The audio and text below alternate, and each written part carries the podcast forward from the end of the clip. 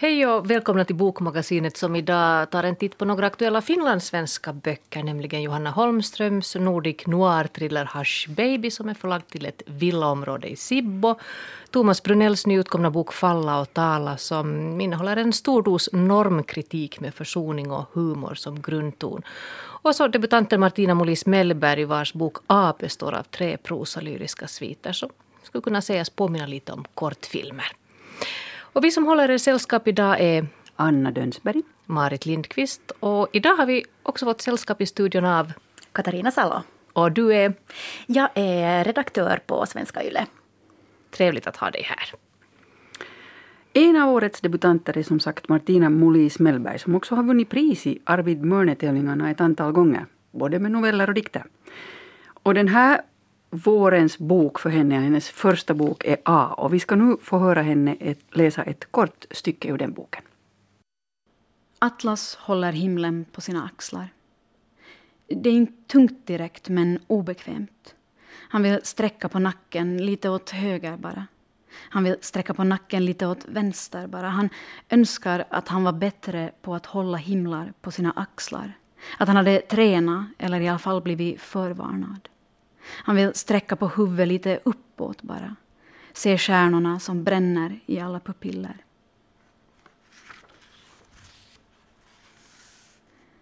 Känn hur hans hjärta bultar. Nej, förlåt, det var kotorna i ryggen som gled. Vad hade han väntat sig? Han försökte se upptagen ut, ville inte visa hur vilsen han var, ville inte visa hur mycket han letade. Systrarna var där varje gång han gick förbi.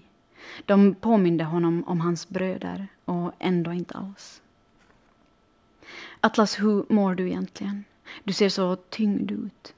Är det för att vinden har vänt? För att sanden börjat lägga sig över skuldrorna? Är det för att minnen väger mer när de pressar en mot marken? Så alltså Martina Molis Mellberg om giganten Atlas som bär upp himlen. Jag träffade henne för att fråga hur hon förhåller sig till sina huvudkaraktärer och vad kroppen betyder för henne. Jag tror att kroppen har en ganska stor betydelse i mina texter. Alla tre handlar på något sätt om att förvandlas. Någon slags, eh, alla mina karaktärer går igenom någon slags metamorfos. Och där är det mycket, det är väldigt kroppsligt blir det. Eh, och jag tror att i, i mina texter så är kroppen eh, någonting som man måste liksom bryta sig loss från, något som man måste bli fri från. Men jag tror inte man kan separera kropp från identitet eller sådär. Så att eh, det är genom det kroppsliga som mina karaktärer på något sätt försöker också komma bort från det de är, bortom kroppen, tror jag. Mm.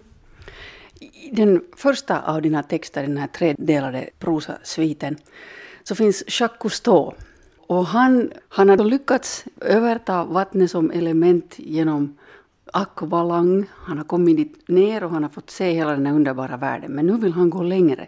Han vill bli en haj. Hur kom du på det? Hur, hur resonerade du dig fram till farbrorn med den röda mössan?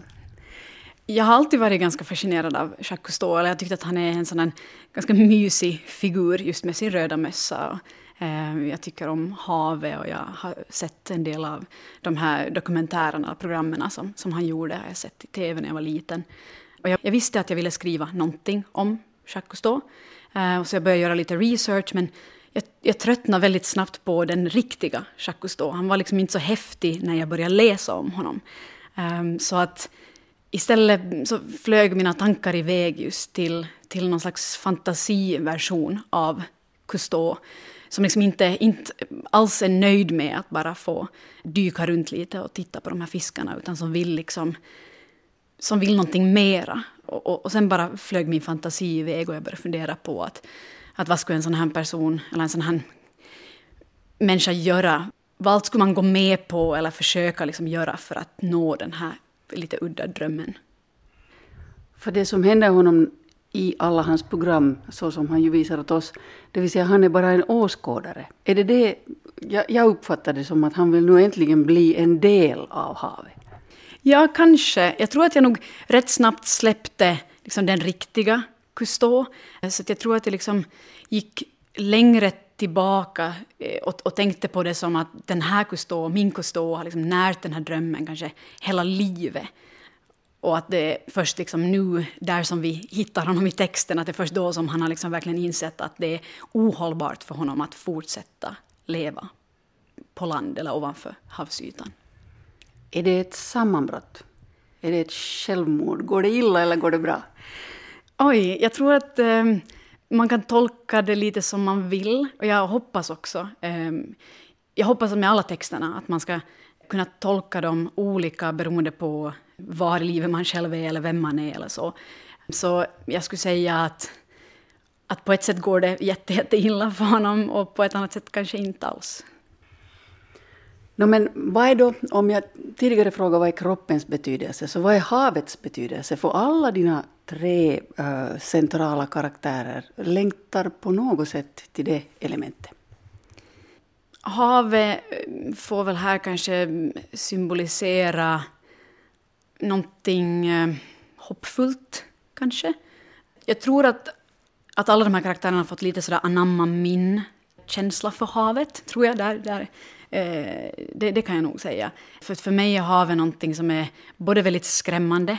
Eh, jag är själv väldigt, väldigt rädd för att simma på väldigt djupa vatten. Jag är helt livrädd för att bli... Jag har någon sådan rädsla för att bli neddragen i, i djupet och det skrämmer mig. Och man vet liksom inte vad som finns där nere. Och, och tanken på att, att det är liksom flera hundra meter neråt, det, det är väldigt skrämmande. Samtidigt som havet är liksom en, en otrolig befrielse. Det, det är någonting så väldigt, väldigt häftigt och eh, ja, just befriande att, att liksom bara att inte se någonting annat än hav. Att vara, att vara ute på havet. Och, och vatten är liksom ett jätte... Vet, vatten är ett jättehäftigt element, tycker jag. Eh, så jag tror här att, att alla karaktärerna har därför fått, fått sådär hamna på något sätt eh, nära stora hav. Och det är just de här stora världshaven som jag, som jag tycker att är väldigt, väldigt häftiga. De som också är stora rum som man kan liksom flyga omkring i. Ja, exakt. De är liksom oändliga. Och, och, och något är också med, med liksom naturen, att, att haven liksom, de både bara ligger där och är lugna, men så kan de också vara, de kan vara så aggressiva. Eh, och det, det, tycker jag om, att, att allt, alla olika känslor finns på något sätt i havet. Aggression är ju någonting som finns i den här mellersta texten, Alfa Cassiopeia. Det, det är nästan som ett sånt där Mad Max-scenario med två som hämnas på förövarna. Där blev jag väldigt förtjust i din, i din tanke att man, om man mår dåligt och har tatuerade blommor så kan de också vissna.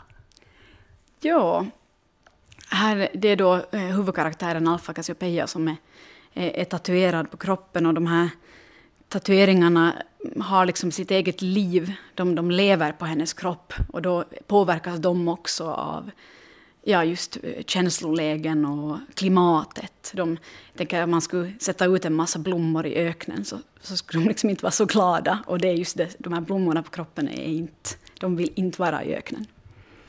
Nu vet jag ju att du är filmvetare, så jag undrar lite sådär att, att ha, är jag på rätt spår där lite med den här Mad Max-tanken?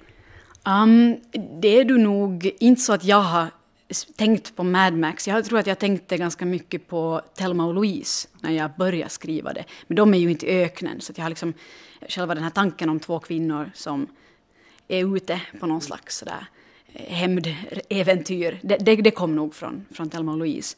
Men, men det är helt sant att, att Mad Max är ju också en sån här, eh, någon slags dystopisk öken, ökenvärld.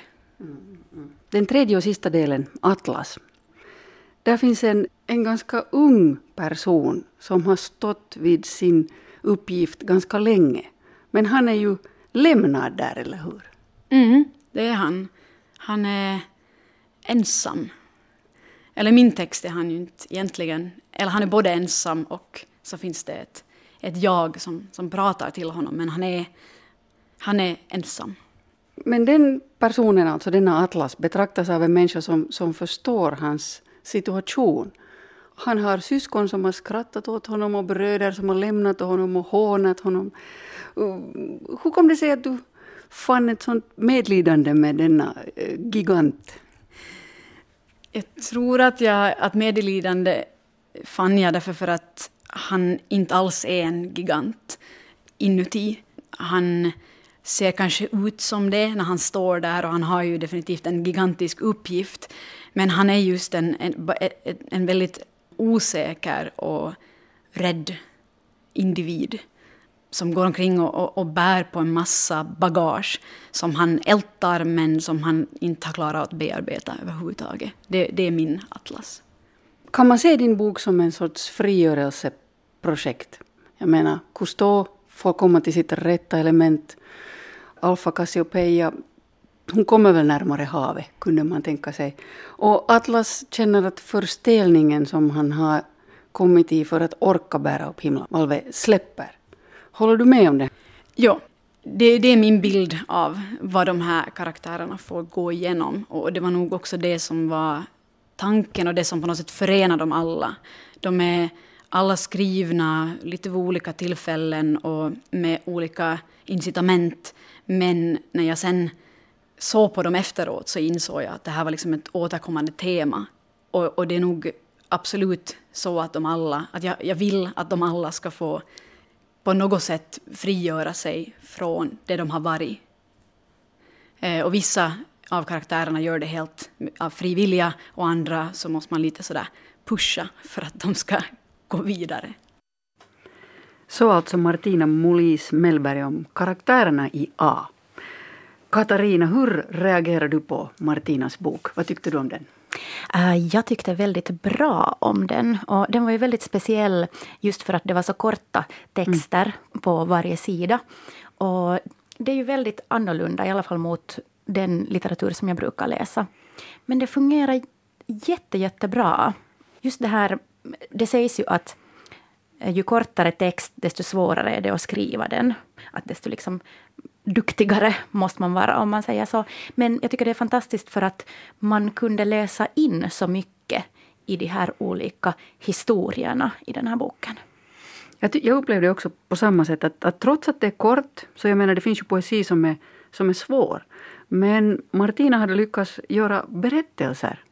Som ni hörde här i hennes uppläsning så vände hon blad där alltså. Det var kanske fem, fem olika sidor, den lilla, lite på en minut hon läste här tidigare. Men hon, hon så att säga skippar de här miljöbeskrivningarna och så låter hon bilderna uppstå i, i läsarens huvud. Ja, och de uppstod verkligen, de här bilderna. Jag såg hela de här historierna mm. framför mig, som, som en film nästan. Som Martina sa också i den här intervjun, så, så tror jag att, att man upplever den på olika sätt, just på grund av att det är så lite svart på vitt. Och jag läste in jättemycket olika saker i den här boken som, som står mig nära just nu. Att jag liksom relaterar till, till olika grejer som till exempel Alfa Cassiopeia gick igenom och, och så här. Mm. Jag tänker mig att det här är en bok som, som nu har vi läst den år 2015. Skulle vi ta upp den igen år 2036 så skulle den vara en helt annan bok på sätt och vis. Helt säkert, ja. Um, då kanske det inte mera skulle vara, vara så mycket prat om eh, kvinnokroppen till exempel. Eh, för jag, jag läste in mycket just med de här metamorfoserna som kom igen i alla berättelser. Att det är lite så här att lära sig uppskatta och älska sin egen kropp. Speciellt som kvinna. Och att, att inse att kvinnokroppen är värd lika mycket som manskroppen. Vilket inte är helt utsagt i dagens samhälle. Mm. Och där är det ju en ganska spännande bild just med den här giganten Atlas. Som det, det är den här klassiska manskroppen som bär upp det tyngsta som kan tänkas, det vill säga himlen. Men, men Martina har då sett det som att inuti så är han ingen gigant. Nej, precis. Det är, som, det är som om hon skulle skriva filmmanus, tänker jag nästan. Att hon ger de här viktiga angivelserna och sen får ditt huvud tänka vidare. Ja, man blir kanske lite som den här cinematografen. Hon ger manus och själv så ritar man upp det här bildmanuset mm. till filmen. Jag har hört henne prata om den här boken och då har hon avslöjat att hon har på olika skrivarkurser och i olika sammanhang så har hon skrivit om den här texten och skrivit om den och skrivit om den jag tyckte att det, som läsare att det kändes som att det, att det fanns liksom avlagringar. Hade du en sån känsla? Jag hade exakt samma känsla. Man kände att de här, de här meningarna var riktigt liksom komprimerade och helt rätt ord efter varandra. man märkte hur bra det satt. Och jag, jag, skriver en del själv också och då liksom när jag läser sån här prosa så man upplever det på ett helt annat sätt när man själv jobbar med ord. Att man märker att det finns jättemycket jättevackert jobb bakom den här texten. Och att den inte är svår. Nej, och, precis. Hon, hon varken fördummar sin publik eller liksom sätter sig själv upp på en piedestal. Det, texten finns där och vi får ta emot den om vi vill. En annan författare som är aktuell i vår är Johanna Holmström som också i sina tidigare verk har skrivit lite om spännande element och kanske lite thrilleraktigt. Men i vår så gör hon sig hängivet och fullkomligt i kast med thrillergenren som har beskrivits som en slags Nordic noir eh, i Hush Baby. Anna, vågar du säga någonting om det här utan att avslöja allt för mycket? Alltså det, det är knepigt det här med thrillers alltså för att i deckare som är en nära intilliggande genre. Så där kan du i alla fall presentera huvudpersonen och då kan läsaren veta att, att det är liksom fordonet med vilket vi åker i den här, den här turen så att säga. Men i en thriller så är ju till och med det där fordonet, det vill säga den där huvudpersonen vars tankar du följer, så han eller hon är också i fara. Du vet, och att det kan hända vad som helst. Och i den här boken då, Hush Baby, där, där kommer vi till en miljö som, som den som någonsin har åkt omkring kanske på Björnsö i Sibbo kan känna igen sig på. Det är stora vräkiga villor i, i skärgårdsmiljö och det, det är burget, kunde man säga. Och här kallas den miljön för Vråkören. Och nu säger jag ju inte att det är precis ett i ett men det är i alla fall har hon nog tagit intryck därifrån. Nå, dit kommer barnpsykologen Robin för att hälsa på sin mamma som hon känner till att det är alkoholiserad och inte riktigt kommer överens med sina grannar. Hon är lite orolig över henne när hon inte hör av henne. Att hur, hur är det riktigt med mamma? Och eftersom hon då eh, stannar där och övernattar hos sin mamma och åker hem emellan till Helsingfors och så kommer hon dit, så får hon en känsla av att någonting är riktigt ordentligt fel. Men vad det är, det får man inte, under en ganska lång bit där i början av romanen så får man inte veta vad det är. Och den här barnpsykologen Robin är på det sättet en intressant och opålitlig berättare för att för att vara en psykolog så känner hon sig själv ganska dåligt. Så som läsare så börjar man inse att, att det liksom finns okända saker både liksom inom henne och i det som händer henne. Och jag måste säga att det är så pass viktigt att man inte vet vad som händer, så jag skulle egentligen inte vilja gå längre än så.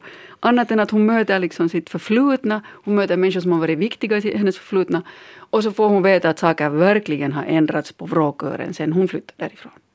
Är den, är den spännande, den här historien? Blir, blir du rädd? Vågar du gå ut i skogarna efter det här? Ja, ja kanske inte i Sibboskogarna. Nej, alltså skogen är ju viktig för, för Johanna Holmström. Hon har berättat för mig att hon har lekt mycket i skogen med sina syskon när hon var liten. Så hon har kvar den här barnsliga fascinationen för det rum som skogar utgör. Och den här skogen är, är då alltså en kuslig skog. Det är en liksom riktigt snårig granskog dit man inte far på picknick.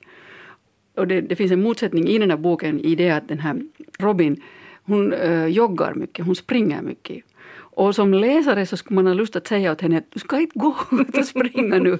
Nu är det för mörkt, nu verkar det bli lite farligt. Tänk om du nu bara skulle stanna hemma och köpa dig en motionscykel. Men vi ska höra hur, hur Johanna Holmström låter när hon kommer ut i skogen, för Radio Östnylands Mikael Kokkola har tagit ut henne i Sibboskogarna för att tala om den miljö som har gett inspiration till Hush Baby. Johanna Holmström, vi är inne nu i, i en tät skog här. Varför behövs det en skog? För att komma in i stämningen tror jag, för att det var här som min fiktiva armborstmördare sprang omkring i boken Hush Baby. Det är precis de här miljöerna en hurdan skog är det här? Det är en sån där Alltså det är ju en, en gammal krigszon, försvarszon. Här är massa löpgravar det finns otroligt mycket spännande i den här skogen. Bombhål och förvaringsgrottor för troligen vapen eller skyddsrum eller något liknande. Det har mycket historia, mycket så här blodig historia har jag förstått. Det här är också sån här skog, du skriver i din bok om att eh, det är en skog där det inte växer svampar och inte finns bär och ja, att det är en skog som, som inte är så lockande. Det, ja, det är en ganska ogästvänlig skog. Den är väldigt stenig och så här ogallrat dyster och inte speciellt ljus. Det är väl det som gör att här finns inte så mycket. Här finns fågelliv men här finns inte, inte just bär och inte svampar och inte, någonting sådant som man skulle ha något här att, att hämta. Och den behövs då i din bok? No, det är här som de här barnen, Lukas och Robin, huvudpersonen och hennes bror leker är barn och de leker som några krigslekar i de här skyttegravarna. Och här stöter de också på den förrymda armborstmördaren så att det, det passar bra med en sån här lite lömsk skog. Bra, vi ska snart gå vidare in då mot, ja, är det då ett, ett gömställe? Det är armborstmördarens gömställe. Där var han i, i ravingrottan och hade ett läger innan polisen tog honom. Som du ser så det öppnar sig som ett svart gap mitt i skogen och en lodrät klippvägg som är faktiskt ganska hög. Vad skulle den kunna vara? 15 meter hög kanske i fritt fall ner från klippan ovanför. Och det droppar och, och vegetationen runt omkring är ganska tät så det är nog det optimala gömstället skulle jag säga. Mm, det här är nog ett ställe som sätter fart på fantasin. Jo, och det, marken är täckt av stora vassa stenbumlingar och det är vatten emellan så det ser riktigt sådär ganska ofinländskt ut. Jag har varit i Rumänien och gått i de här skogarna, Karpaterna en gång och, och, det var liksom det som jag tänkte på när jag kom hit första gången. Johanna Hansson, vad var det som gjorde nu att det behövdes en sån här thriller i, i ditt skrivande? Alltså jag tycker ju nog um, Svensk-Finland behöver en thriller. Alltså vi behöver en riktigt så här saftigare finlandssvensk thriller som handlar om finlandssvenskar som begår bestialiska brott. Alltså jag tycker att är på något sätt liksom hälsosamt för oss. Eh, för det har, det har blivit lite sådär helyllebild på något sätt att vi är så lyckliga, vi är så präktiga och vi har det bara bra och sjunger snapsvisor och alltid bara hejsan. Och så tyckte jag att det behövdes någon så här riktigt häftig historia. Men inte var det ju därför, inte skrev jag ju för att uppfylla Svenskfinlands behov. Utan mer att det var liksom att den där berättelsen som jag kom på om Malmborgsmannen och allt det här, att den på något sätt behövde ett sånt riktigt spännande format. Tänkte jag att, men att thrillern liksom på något sätt hände där under skrivandets gång. När jag märkte att, att det ska bli mycket action, det ska hända saker precis hela tiden, det ska vara mysterium. Så då blev det bara en thriller. Det är ganska mycket barn med i den här thrillern. Det gör det lite mer kusligare, tycker jag som läsare. Ja, det har funnits en lite så här dubbelmoral på dessa mottagare som jag har hört.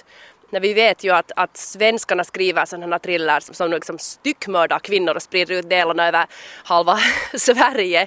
Och folk tycker att hej, att det här är liksom ingenting. Och sen har jag då en liten flicka som går hos den här barnpsykologen Robin för att hennes mamma är döende i benmärgscancer. Och så är rikssvenska läsare så här att det, det här är ju helt hemskt att hennes mamma håller på att dö. Och så här, i naturlig sjukdom. Så det känns lite så att genast när man sätter barn med, och barn, det händer hemska saker kring barn, kanske inte ens åt barn, då blir folk, läsarna jättekänsliga. Men sen liksom ritualmördade barn, det är helt okej. Okay. Men så vet du, verklighet, på något verklighetstroget hemskt kring barn, så då blir folk plötsligt jätte, jättekänsliga. Handlingen utspelar sig ganska mycket i, ett Sibbo som har funnits och som nu finns. Hur, blev det just här?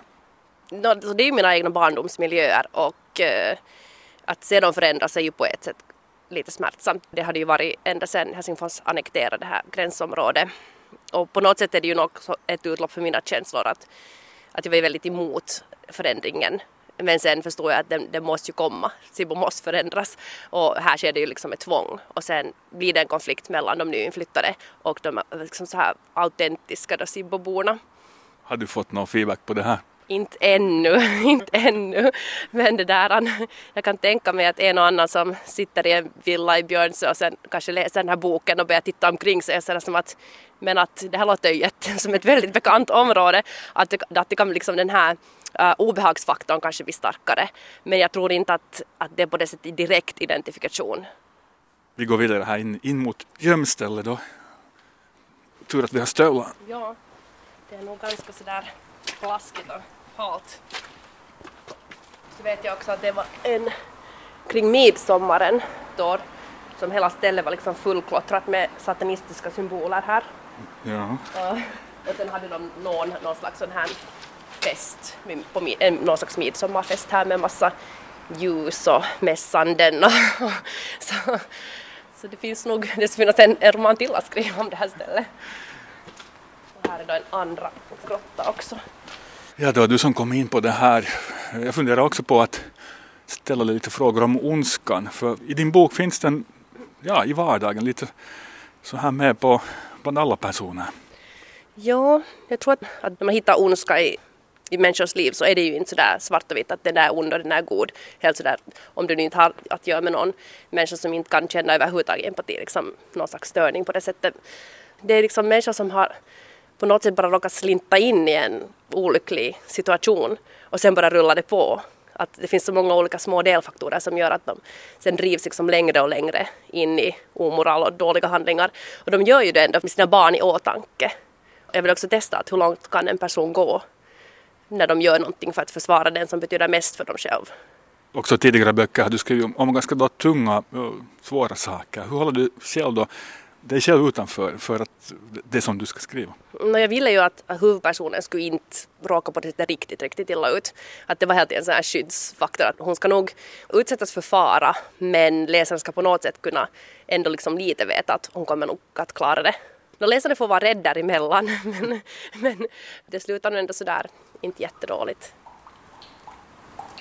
Ja, nu är vi då nästan inne helt här i den här ena grottan. Hur tror du arbetsmannen hade det här? Han hade det nog säkert ganska fuktigt och kallt och ruggigt. Och det bästa är ju det att den här armbågsmannen finns på riktigt, men han gömde sig inte här i, i den här grottan, utan i Sibbojen grotta, Lyftesklyftan, Lyfteskyrkan heter den. Och eh, där har jag inte varit, men den här grottan passar också riktigt bra med sin... Den är så på något sätt svart, så att här fick han dväljas. Johanna Holmström har också varit en av initiativtagarna till diktantologin De oskyddade, Erikoista, som finns på svenska.yle.fi. Tolv finländska författare vill med dikter inspelade som videor fästa uppmärksamhet vid utsatta barns tillvaro eller situation. Diktantologin är tillkommen till minne av den då åttaåriga Vilja Erika som kvävdes till döds på morsdagen för tre år sedan. Här är Johanna Holmströms bidrag som har gjorts på engelska. Farewell, welfare mother. O Erika, blessed child, choking on your lungs with a face full of horror, sweat, tears, wrapped around your head like duct tape. And the mattress folding you, holding you close, drawing you into sleep. Error, Erika horror Erika. Johanna Holmströms dikt kan man höra i sin helhet på Kulturens webb på svenska.yle.fi. Eh, och en annan författare som också har deltagit i det här diktprojektet till minne av Erika är författaren Thomas Brunell som är aktuell med boken Falla och tala. Det här är en brokig samling texter, både genremässigt och också tematiskt. Här finns allt från manus till en kortfilm och ett stycke dramatik till skrönor, automatskrift och bildspel. Och det är faktiskt lite svårt att säga vad det är för ett slags bok. Och när jag träffade Thomas Brunell för att prata om boken så bad jag honom själv definiera vad han har skrivit. Ja, no, det, jag är inte alls förvånad att du blev lite förvirrad när du läste den för att det är verkligen en väldigt brokigt, alltså både liksom genremässigt, den är skriven i flera olika genrer och eh, också tematiskt så, så det över väldigt många olika fält. Och eh, det finns kanske en gemensam nämnare men att sätta det här exakta ordet på det också så, så är inte alldeles lätt förutom att, att jag nu har nämnt i något sammanhang att den gemensamma nämnaren kan sägas kanske vara att det finns en slags normkritik men med försoning och humor har jag sagt någonstans. Och, det där. Men att de här texterna är verkligen en brokig skara. Hur har du kommit att göra en sån här klippbok eller vad vi ska kalla det? De här texterna de ligger liksom på olika sätt nära sånt som känns viktigt för mig just nu. Och det är många olika slags frågor. Det, en text ligger ganska nära min egen barndom till exempel. En annan text kan vara totalt helt annat. En text berör till exempel prostitution. Och eh, en tredje text kan vara en sån här lite raljerande över som det här läget i, i Ryssland fast det är verkligen en sån här raljerande text över en man och ett samhälle som jag är ingen Rysslandskännare absolut eller ingenting sånt men jag, jag vill ändå liksom eh, lyfta fram det här landet och i samband med den texten också det här med både med kön och, och socialt kön och, och sen mm, mansdominans och, och mänskliga rättigheter. Det är en sån här vild text som, som verkligen, ja, jag går fram på mitt sätt. Du är mest känd som lyriker, skulle jag säga, av, av den läsande allmänheten, men här finns ju sådana texter som kunde vara kanske just avsedda för eh, kortfilm, dramatik.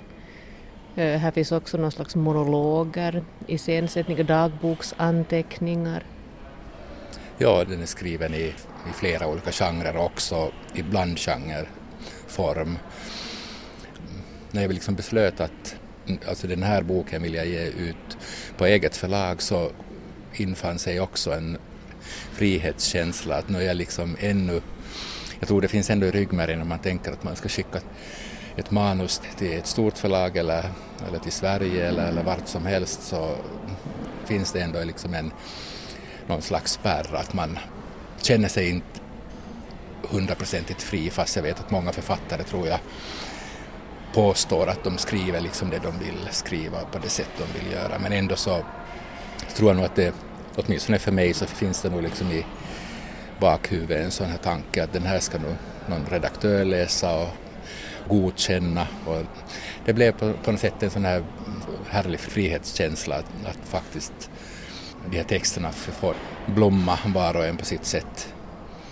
Jag tycker också man märker den här friheten i en sån här språklig glädje språkligt fyrverkeri ibland i de här texterna? Ja, alltså, de är ju väldigt olika men att i vissa så är det ju nog den här, alltså, vissa texter är väldigt humoristiska och verkligen att det blir nästan också ett, ett nyskapande av språket på ett sätt kanske också att jag tar mig friheter faktiskt och gör nya ord. Du var inne på det här med texter om, om normkritik och, och, normer och det är ju någonting som är mycket påtagligt i de här texterna att du undersöker olika former av att finnas till och att vara och vad som anses vara inom olika normer och så vidare. Också leker lite med din egen roll, också med ditt eget namn. Du finns här i olika skepnader i de här texterna också själv. Ja, det är faktiskt, det finns eh, många namn som börjar på T. Då, alltså det här påpekar jag också på bokens baksida, att det, det här är fiktion och och det är på sin höjd alter egon och inte ens det utan det kan vara också att vissa, det finns det är en som heter Tom och det finns poeten Tage Brun och där finns Tomasa och andra som börjar liksom på bokstaven T och, och vissa av dem då. Det här namnet ligger nära mitt namn då, Thomas. Och det är nog en med en slags viss lekfullhet ändå så är det såna här lite utforskningar av, av sån här det är på olika sätt också att vissa är liksom mera där och seriösa och andra är helt såna här, egentligen experiment i språket. Mm. Tomasa till exempel är ett slags drag queen. Ja, hon kan till och med ses som en att jag går in i en kvinnoroll som är ganska häftig men, men det här är också, det framgår ganska tydligt av texten att det, alltså det är som ett eh, experiment och nästan ett språkexperiment att det är inte på något sätt kanske nog det, det att, att, att på något sätt försöka sätta sig in i på ett konstigt sätt frånsäga sig en mansroll och, och gå in i en kvinnoroll. Tomasa då i texten så genast hon har genomgått en sån här metamorfos och förvandlats då. Först har hon varit nästan ett slags sån här konstverk, att hon har varit under den här förvandlingen är hon nästan som ett mosaikarbete och sen blir det kittet mellan de här mosaikbitarna blir till en hel hud men att, det, att jag vill visa att det är faktiskt en sån här väldigt konstgjord sån här inträde i en annan roll. Samtidigt då som den här Tomasa då föds så hamnar hon ut för många sådana här saker som, som jag kanske som man aldrig liksom behöver utsättas för. Som rop från andra sidan gatan eller bara för att jag är kvinna. Men som du sa också här tidigare, som en del texter går tillbaka till en, en barndom, om det sen är din konkreta barndom eller inte, men en barndom. Och kanske också de här texterna kan man utläsa någon slags utveckling från hur man blir den man blir och hur man blir den man är och vilka stadier och vilka roller och förväntningar man går igenom under den här resans gång. Ja, det här finns en text som heter Sökord Tom och det, det består av, av nästan prosalyriska dikter som ändra har, heter liksom sökord följd av en siffra som då avser åldern. Eller sen är det sökort, där är det lite skillnad också i de här texterna sen, att hurudana de är. I den här boken så har jag satt en gul lapp på sökord 17. Jag undrar om du skulle vilja läsa den för mig? Sökord 17. Hemligheten fjärmar mig från människorna i staden. Jag ligger på en divan i ljusschaktet. Ingen rör vid barnet eller leksakerna. Reser söderut genom flacklandet. Tänker att älvlandskapet aldrig ska mista sin kraft. I en annan småstad rör en vuxen man vid mina axlar, snuddar vid mitt röda nackhår. Den oskyldiga beröringen väcker mig. Jag skriker. De visa kvinnorna andas ut.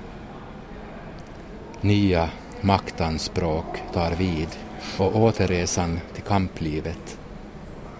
Svartglittrande kaos, tillfälliga läger, exil, hemåt. Att skriva är att skrapa av sig ett stycke hud, bark och ge det vidare. Att finnas till i destruktionen. Att lägga sig till med motverklighet. Att fylla ut rat konturer. Men hur nå mildhet?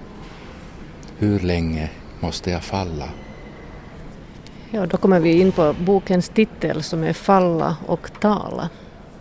Vad är falla och vad är tala? Ja, det här är en svår fråga att bena ut en namn på en titel. Jag vet, det är kanske till och med det svåraste för den, det har fler än en förklaring inne i de här olika texterna. Kanske det ändå liksom helt konkret så upplever jag på något sätt nog eh, livet och att leva som ett slags fallande, att vi, vi faller genom våra liv på något sätt.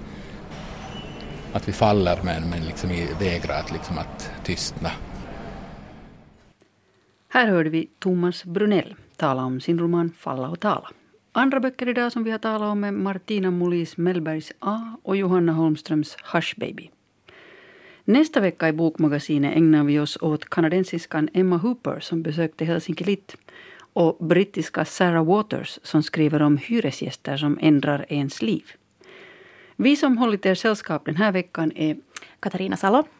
Marit Lindqvist. Och själv heter jag Anna Dönsberg och önskar er en riktigt trevlig nästa vecka. Hej då! Hej då! Hej då!